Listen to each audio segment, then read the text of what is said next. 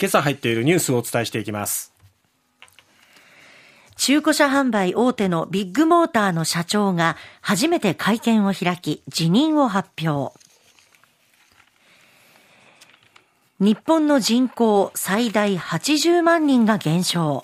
1973年の調査開始以降、初めて全都道府県で人口が減少に。ジャニー北川氏からの性被害を複数の元所属タレントが訴えている問題。来日中の国連人権理事会の専門家がヒアリングを行う。札幌すすきののホテルで頭部を切断された男性の遺体が見つかった事件。容疑者である娘と父が事件前にノコギリなどを購入していたことが明らかに。中国の全国人民代表委員会の常務委員会で、新郷国務、国務し、国務委員兼外相の解任を決定。まずはビッグモーターの会見が昨日開かれました。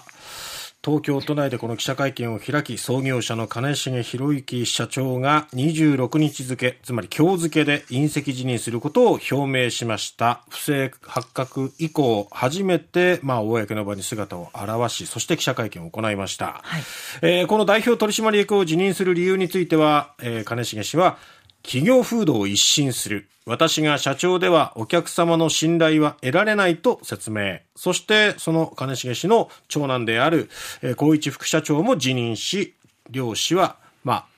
親子で経営には関与しないと。いうことを、まあ、発表したわけですけれども、えー、会見としてはずっと、まあ、知らなかった。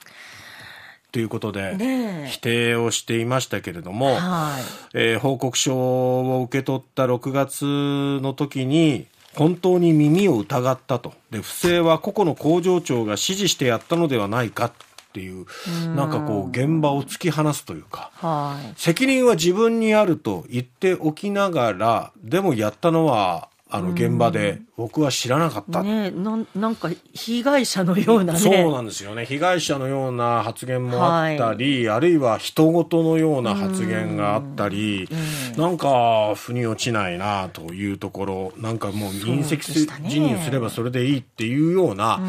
感じにも見えて、はい、うん結局経営者トップとして知らなかったっていうようなそのガバナンスが全くこう効いてない。それって、この、企業形態としてこれどうなんだろうっていうね。ねかなり問題ですよね。で、本当にその知らなかったのかっていうことも、ちょっとこう疑念が残るような後味の悪い会見になったなと。はい、で、今日はですね、国土交通省がビッグモーターに聴取を行うということです。えー、また金融庁は損害保険大手の保険代理店となっているビッグモーターの幹部などに対し、月内にも直接ヒアリングを行う方針ということです。さて、えー、総務省が26日付で公表しました住民基本台帳に基づく今年1月1日現在の日本人の人口は1億2242万3038人。前の年より80万523人減少しまして14年連続マイナス。そしてこの80万523人減ったという減少幅としては過去最大ということになります。地域の深刻な少子化に歯止めがかかる兆しってのが全く見えないですよね。社会機能をこう維持できるのかどうかというところで、まあ、異次元の少子化対策を掲げている政府ですけれども、それの実効性というものが問われていくことになります。さて、続いては、ジャニーズ事務所の性加害問題をめぐりまして、国連人権理事会のビジネスと人権作業部会の専門家が昨日、ジャニー北川前社長による性加害を告発してきた当事者らに東京都内でヒアリングを行いました。えー、その内容というのは明かされなかったんですけれども、そのヒアリングの後に取材に応じました、えー、4人。元ジャニーズ事務所に所属した4人。えー、その副代表の石丸志門さんは、作業部会の要請で詳細は明かせないとした上で、私たちに寄り添って真摯に重大問題として受け取ってくれたと手応えを語りました。我々がされたことは心の殺人。一芸能事務所の問題ではなく社会の問題だ。性加害を受けて芸能デビューするような習慣は異常だと社会が認識し、人権侵害がないよう同じ方向を向くことが解決への第一歩だというふうに語っています。うん、なかなか国は本腰を入れて調査をしようとしません。で、こんな中で国連が、えー、メスを入れていった、まあ、ヒアリングを行ったということで、こういうこう、うん、外部からの、まあ、圧力というか、こういうプッシュによって、はい、まあ、国内でも動きがね、変わっていくといいなと思いますね。うん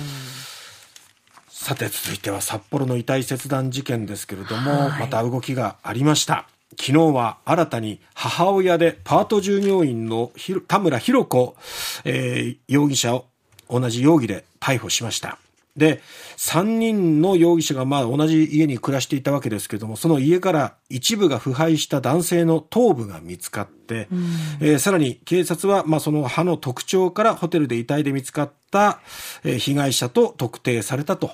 明らかにしております。はい、また、札幌市内の店舗で、えー、ルナ容疑者と父親の修容疑者が事件前にノコギリやスーツケースを購入していたことも判明したということで、事件前に親子で買っていたってことは、あらかじめ何か計画性があったのか、やはり親子によるこう共謀なのか、えー、このあたりはやっぱりもう供述、いろんな憶測がね、飛び交ってますけど、あの、もう二人の供述からしかわからないこともあると思いますのでね、また続報を待ちたいと思います。